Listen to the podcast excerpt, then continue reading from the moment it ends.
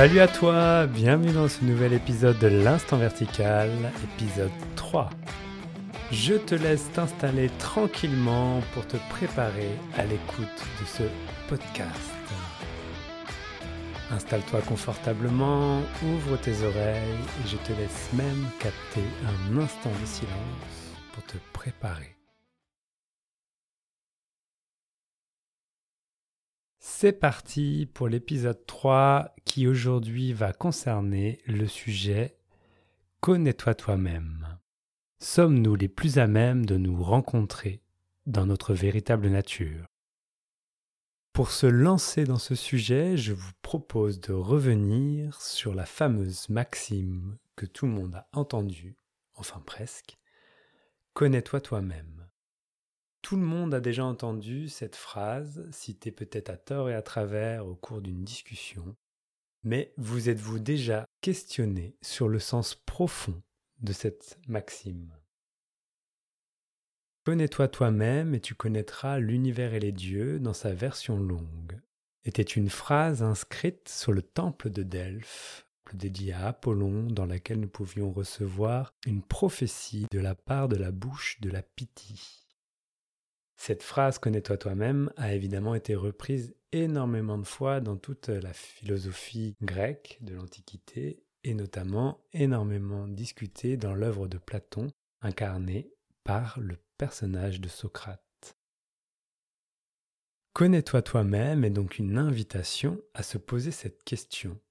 Qu'est-ce que je sais de moi-même par moi-même, sans quelque chose qui a été raconté par quelqu'un d'autre ou qui est quelque part le regard biaisé que je porte sur moi-même, puisque c'est comme ça que je suis censé être vu.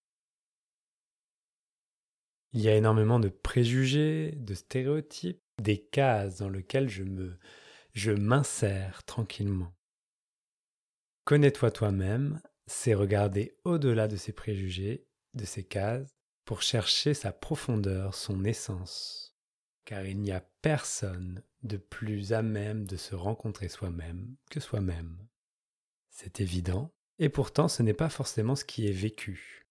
Regarde dans ta vie et dis-moi là maintenant, est-ce que c'est vraiment ce que tu vis? Que tu vas porter toute ton attention à ce que vont dire les autres pour chercher, comme un curseur à déplacer, à te rencontrer.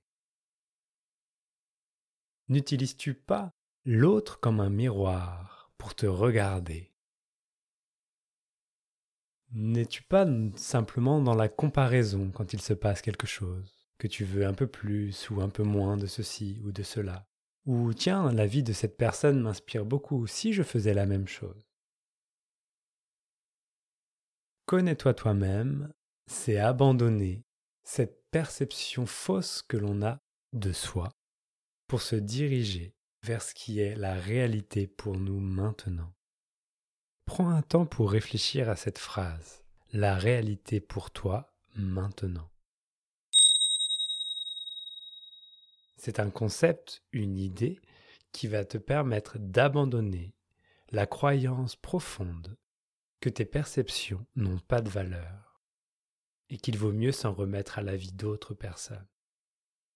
C'est une idée profondément radical qu'il n'y a que ce que tu vis toi-même qui va te permettre de réaliser ce que tu es, puisque c'est ce que tu vis également maintenant.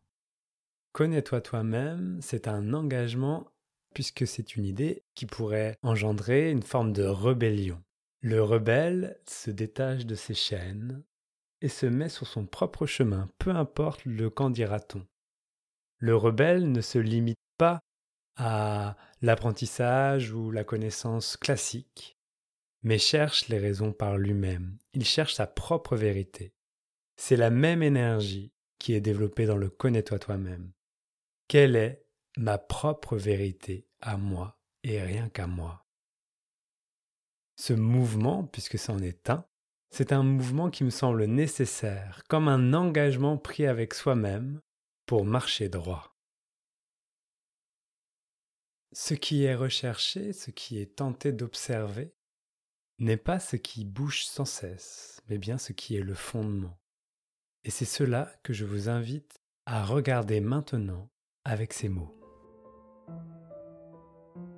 Le livre que tu es. Sur chaque page d'un livre, derrière les mots, peu importe ce que les mots décrivent, peu importe ce qui se passe dans l'histoire, il y a le blanc du papier. Il est rarement noté et encore plus rarement apprécié, mais il est absolument essentiel pour que les mots puissent être visibles. Le papier lui-même n'est pas affecté par l'histoire qui est racontée. Il est là uniquement pour être le support des mots, sans condition. Une histoire d'amour ou une épopée guerrière, une douce comédie. Le papier lui-même n'en a rien à faire. Le papier n'a pas peur de la fin de l'histoire, il ne rêve pas de ce qui s'est passé avant dans l'histoire. Les pages du milieu n'ont pas besoin de savoir comment l'histoire se termine. Et la page finale n'est pas en pleurs quand meurt le personnage principal. Le papier ne sait même pas que l'histoire est finie. Le papier est le support du temps, mais il n'est pas lié au temps. Vous ne savez pas combien de pages il reste dans le livre de votre vie. Vous ne savez pas comment cette autobiographie se terminera. Du point de vue du mental, votre vie n'est pas encore terminée. Et la pensée essaie constamment de savoir comment finir votre histoire de la meilleure manière. Comment résoudre les choses avec soin. Comment résoudre les problèmes non résolus. Comment relier tous ces bouts épars. Comment tout améliorer. Mais du point de vue du papier, c'est-à-dire du point de vue de votre véritable identité en tant que conscience. La vie est à jamais complète telle qu'elle est. Il n'y a rien à résoudre. Et l'inconnaissabilité des choses est leur résolution. L'histoire n'a pas besoin d'être complétée à l'avenir pour que la conscience soit pleinement présente maintenant. Le papier rentre simplement en contact avec les mots, exactement tels qu'ils sont. Petit texte de Jeff Foster, l'enseignant spirituel que je cite depuis le dernier épisode. C'est vers cela que l'on tend à regarder, vers cette page blanche, cette trame de fond qui nous ramène dans la verticalité de l'instant. Perceptible, concrète. Quand nous sommes dans notre horizontalité, il y a seulement les mots inscrits sur le papier et les histoires que ça raconte.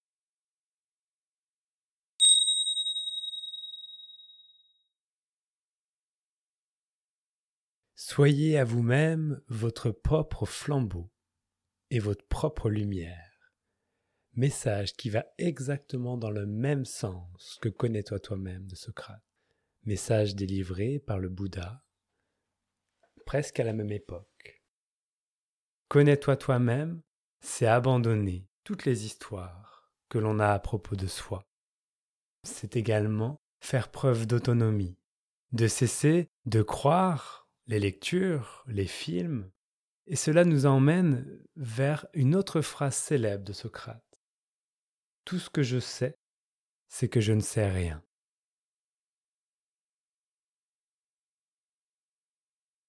Comme si se connaître soi-même, c'était cesser de savoir. D'ailleurs, savoir et connaître sont deux choses différentes. Savoir est quelque chose que l'on peut écrire, que l'on peut transmettre. La connaissance est quelque chose qui est vécu. Je prends souvent l'exemple dans les retraites.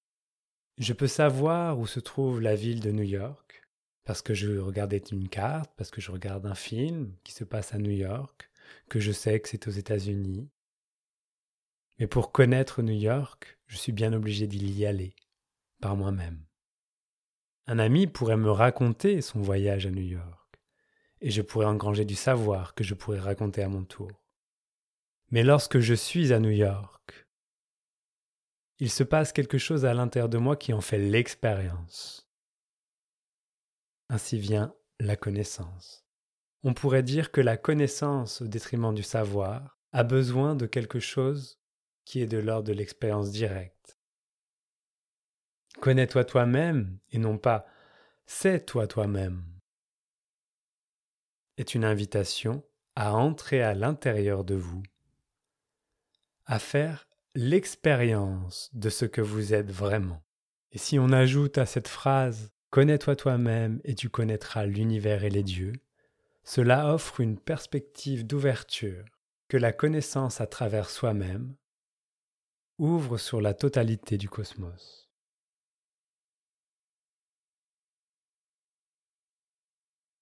Connais-toi toi-même peut également être compris comme aller faire sa propre introspection. Et pour ma part, je ne pense pas que l'introspection soit la meilleure manière de se connaître soi-même. C'est sûrement la meilleure manière de rencontrer les histoires que l'on se raconte, de rencontrer nos croyances sur nous-mêmes, nos préjugés, mais ce n'est pas la meilleure manière pour moi de les reconnaître comme des préjugés et des histoires. À l'introspection, je préfère parler d'investigation. Cette énergie offre la possibilité d'enquêter sur soi-même pour me connaître moi-même. Ainsi va se dépouiller tout ce qui est l'histoire pour revenir sur la page blanche décrite par les mots de Jeff Foster.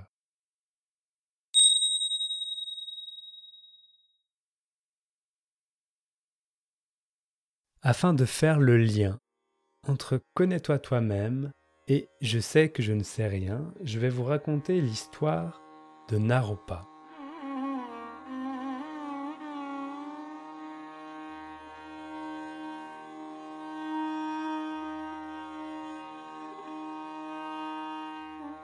Naropa est un grand maître bouddhiste qui a existé en l'an 1000. Dans l'histoire qui nous est racontée de Naropa, son enfance se passe dans la religion. Il devient même, au fur et à mesure des années, un grand érudit reconnu par des milliers de disciples. Il sait énormément de choses. Beaucoup de gens viennent de toute l'Inde pour le rencontrer, pour avoir ses lumières et sa sagesse. Une nuit, Naropa fait un rêve décisif dans sa vie. Une vieille femme laide vient le voir dans ses songes et l'invective en lui disant qu'il ne sait rien. Naropa, pris au dépourvu, a comme un éclair de conscience et avoue à la vieille dame que malgré tout son savoir, à chaque fois qu'il prend la parole, il doit bien avouer qu'au fond de lui, il voit bien qu'il ne sait rien. Alors la vieille femme laide se transforme en une femme magnifique qui entre dans une danse qui décroche des larmes à Naropa. Elle danse et elle danse et elle danse. Naropa est ébloui par cette vision. Et puis, des pensées reviennent en lui et il commence à tenir un discours sur le fait de, grâce à son savoir, grâce à ses études, etc., etc., etc., il est un homme accompli et qui va s'améliorer et qu'il n'y a aucun doute qu'il va être capable de le faire car il est très intelligent et il sait déjà plein de choses. Alors la belle femme redevient laide et moche et reprend sa voix de sorcière pour l'invectiver de plus belle et disparaître d'un coup. Naropa se réveille, troublé. Les larmes coulent sur ses joues sans comprendre pourquoi. Il sent l'inspiration. Quitte ses fonctions, quitte l'université et se met en route à la recherche de son futur maître. Pendant des années, il erre en ermite, en vagabond, dans l'Inde, faisant l'expérience de la vie telle qu'elle est, et non plus caché derrière un livre. Au bout de ce voyage, il rencontre son maître, et d'un coup de sandale sur la tête, s'éveille à sa véritable nature.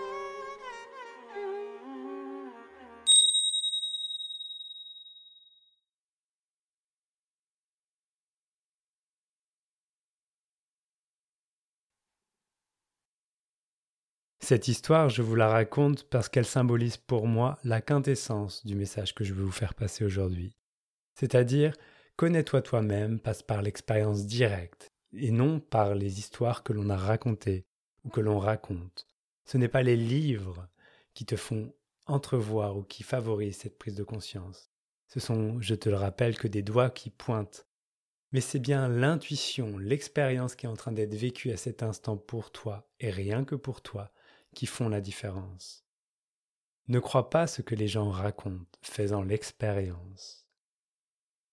Tu peux suivre les pas de Naropa et te mettre en chemin, qui est son chemin.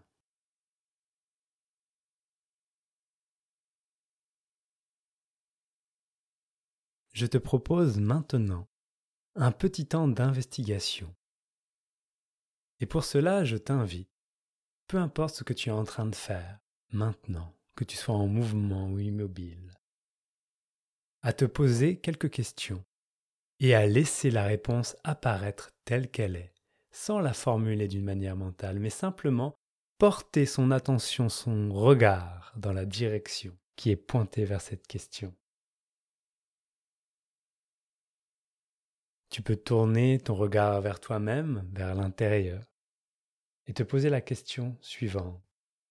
Qu'est-ce que tu as appris au cours de ta vie qui ne vient pas d'une autre source que ta propre expérience?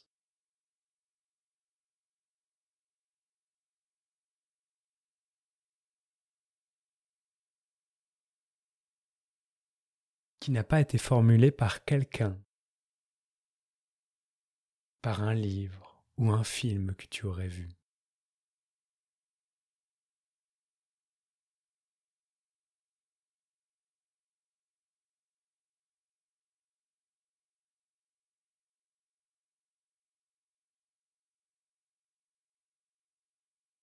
ce que tu trouves en regardant dans la direction de cette question, quel goût ça a Comment ça se sent avec? Est-ce que c'est quelque chose qui est fort ou au contraire faible? Est-ce que c'est stable ou c'est mouvant? Comme si tu cherchais à la ressentir pleinement. Est-ce que tu peux appeler ça du savoir, de la science? Ou est-ce là la quintessence de la connaissance pour toi?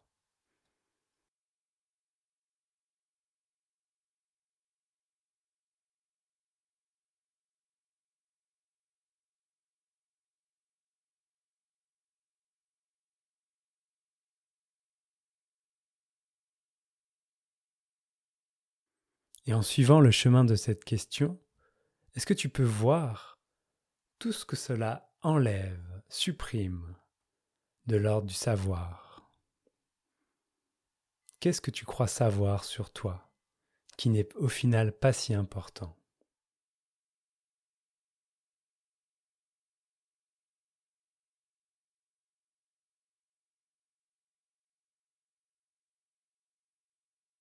Peut-être dans ton métier,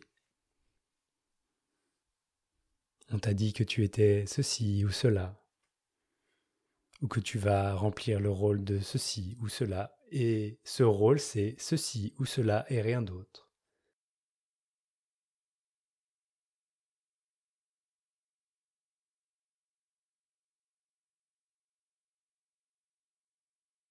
Peut-être dans ta famille,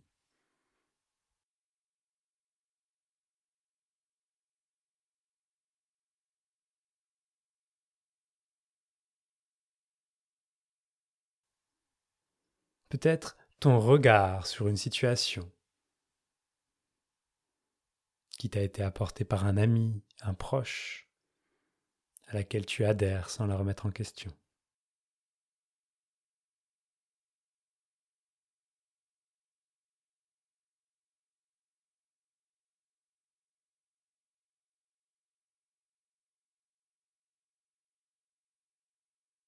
Et si tu tires ce fil encore et encore, Qu'est-ce qui reste quand il n'y a plus rien de l'ordre du savoir?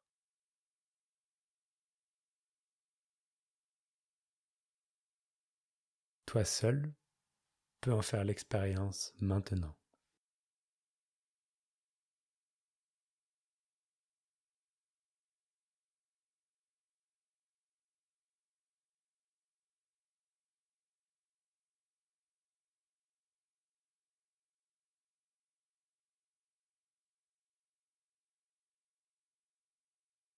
Une fois que ce savoir s'abandonne, il y a le paradoxe d'apprendre à désapprendre qui apparaît. Et dans cette clé, il y a la possibilité d'accueillir ce qui est nouveau comme c'est, sans qu'on ait besoin d'y mettre notre couleur ou notre projection dessus. L'abandon du savoir permet la naissance de la connaissance.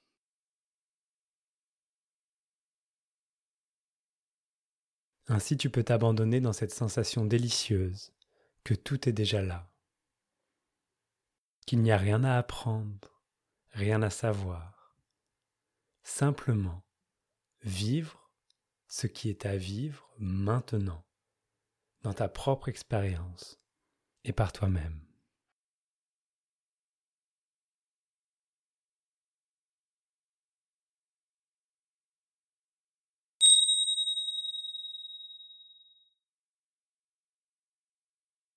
Revenir à la verticalité de cet instant, c'est se relier à ce grand calme qui est la source de toute la connaissance. Au-delà du savoir, il n'y a que toi qui peux y plonger. Alors brandis ton autonomie au reste du monde reprends ton propre pouvoir. Deviens roi, reine de ta propre vie. Brise tes chaînes.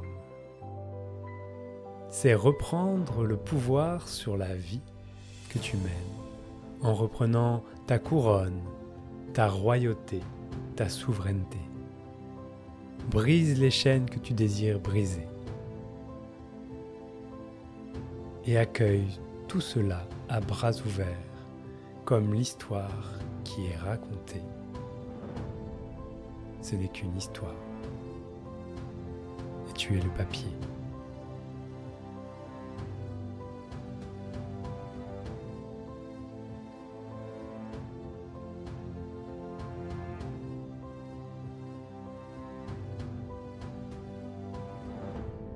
On arrive à la fin de cet épisode, je te remercie du fond du cœur de ton écoute et de ton attention.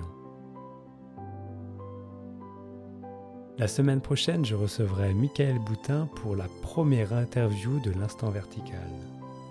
Nous y parlerons silence et ralentissement dans la vie. N'oublie pas que tu peux aller sur mon site internet benjaminbouguier.fr, tu peux me laisser des mots, des suggestions, des idées, pour alimenter l'instant vertical, tu peux également me suivre sur les réseaux sociaux me partager tes impressions. En attendant, je te souhaite une belle semaine et je te laisse là en silence, dans la verticalité de cet instant.